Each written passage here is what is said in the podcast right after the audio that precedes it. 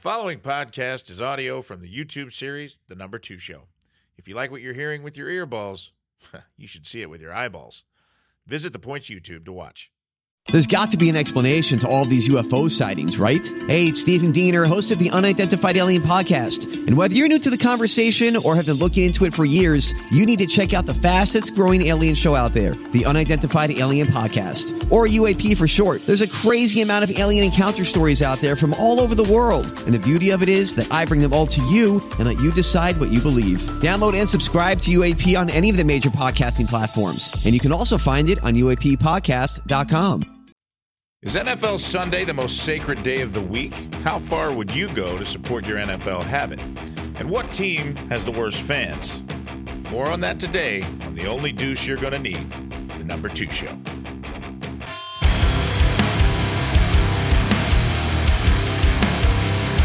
I'm Rafe Williams, and welcome back to the number two show, the only show getting paid to put a camera in the bathroom.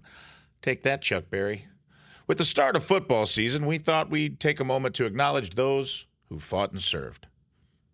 The heroes. We've all seen them.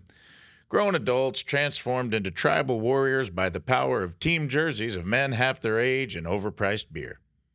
NFL fans. It's a religion for some, an obsession for others, and a horrifying glance into the depths of human passion for the uninitiated. So follow me through the glory hole for today's main topic NFL fandom.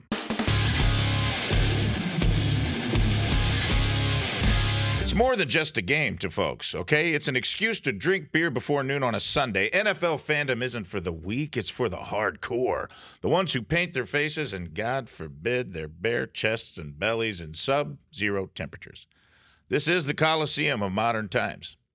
So, why is an NFL Sunday sacred for some and sacrilege for others? Maybe it's the ritual of it all the pregame barbecue, the gathering of the faithful around the flat screen altar to offer up the sacrifice of the wing of fowl and the blood of queso. Or perhaps it's that on any given Sunday, your team, no matter how underdog they are, can upset the football gods and come out a victor. Which brings us to this guy. Let me introduce you to Xavier Chiefsaholic Babadar. Remember earlier when I asked how far you'd go for your NFL team? Well, this dude went all the way. He ended up in handcuffs. No, not in a kinky Las Vegas furry convention kind of way, more of an armed robbery and money laundering kind of way. Our man Xavier wasn't laundering jerseys, okay? He was robbing banks and laundering the cold hard cash in casinos. This unreleased fifth season of Ozark is going to be wild, bruh. This well known Chiefs fan was so notorious that when he ghosted a game last December, it was like Waldo went missing and everybody was looking. And they found him. Boom. The guy's all over the FBI's most wanted list. Pat McAfee called him the wolf to jump bail, and honestly, I wish I'd have coined that one, but I am going to go ahead and trademark the bench trial as the judge who tried wolf.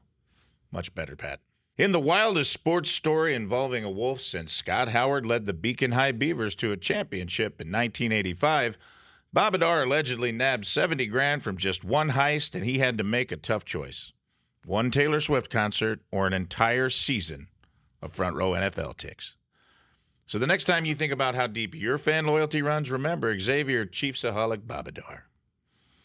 But not all fans are furry wearing, casino haunting felons on the FBI's most wanted list, although they are pretty damn bad.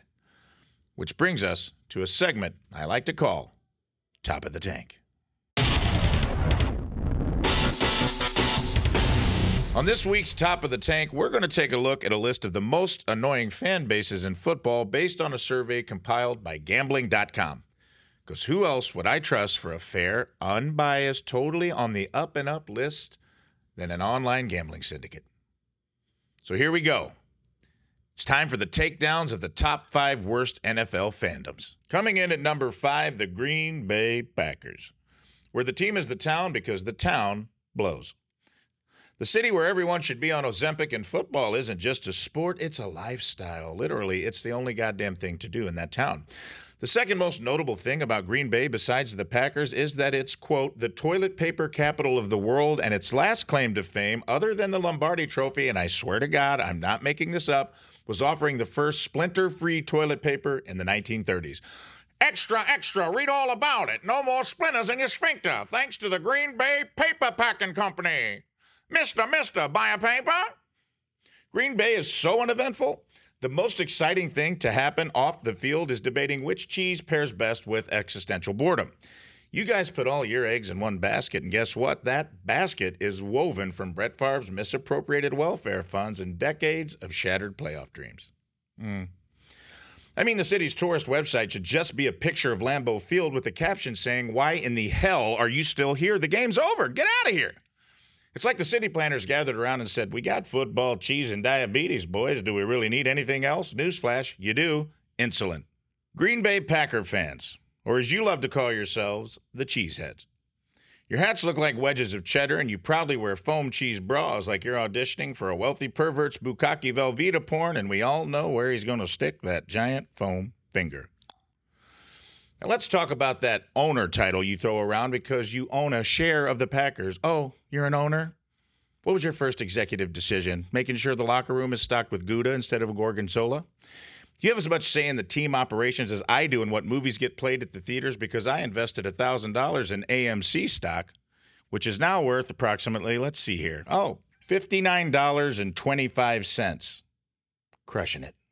But hey, it's not all curds and whey up there in Wisconsin. You do have Aaron Rodgers. Oh, wait.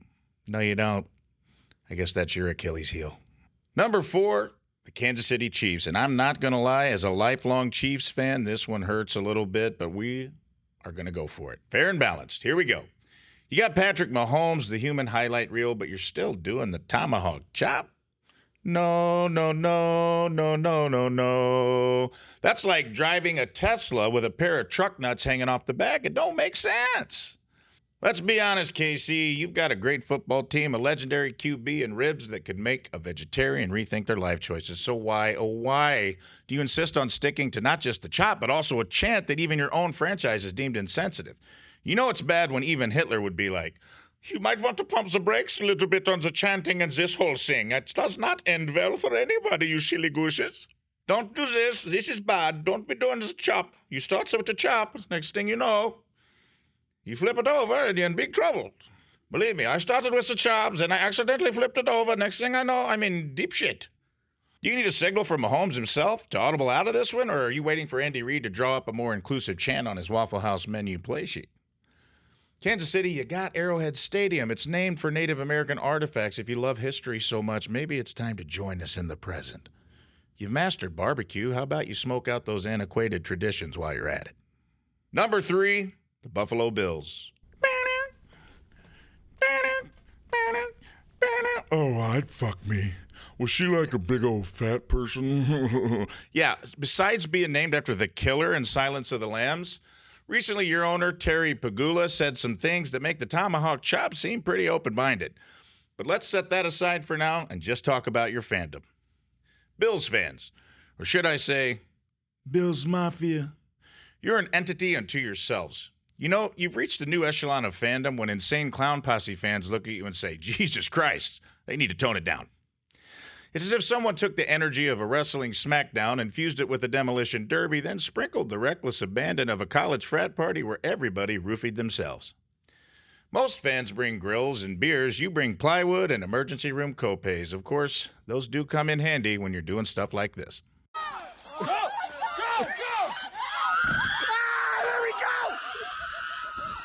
You turned tailgating into an audition for Jackass The Sad Years. Honestly, I can't decide if that's an IQ test you're failing or a Darwin Award you're winning. If you've never seen a Bills Mafia tailgate, imagine a Mensa meeting, but the exact opposite. And let's not forget, this is Buffalo, the city where people think wings are a food group and snow is a personality trait. In Buffalo, there are four seasons winter, Still winter, God damn it, still winter, And holy shit, did Andy's dad just shatter his femur jumping off an RV on Sunday Night Football? For our number two spot, let's wing it over to Philadelphia, the city of brotherly love, which should be renamed the city of brotherly shove, ing doo doo into your mouth, because we all saw the guy eat a horse apple after the Super Bowl.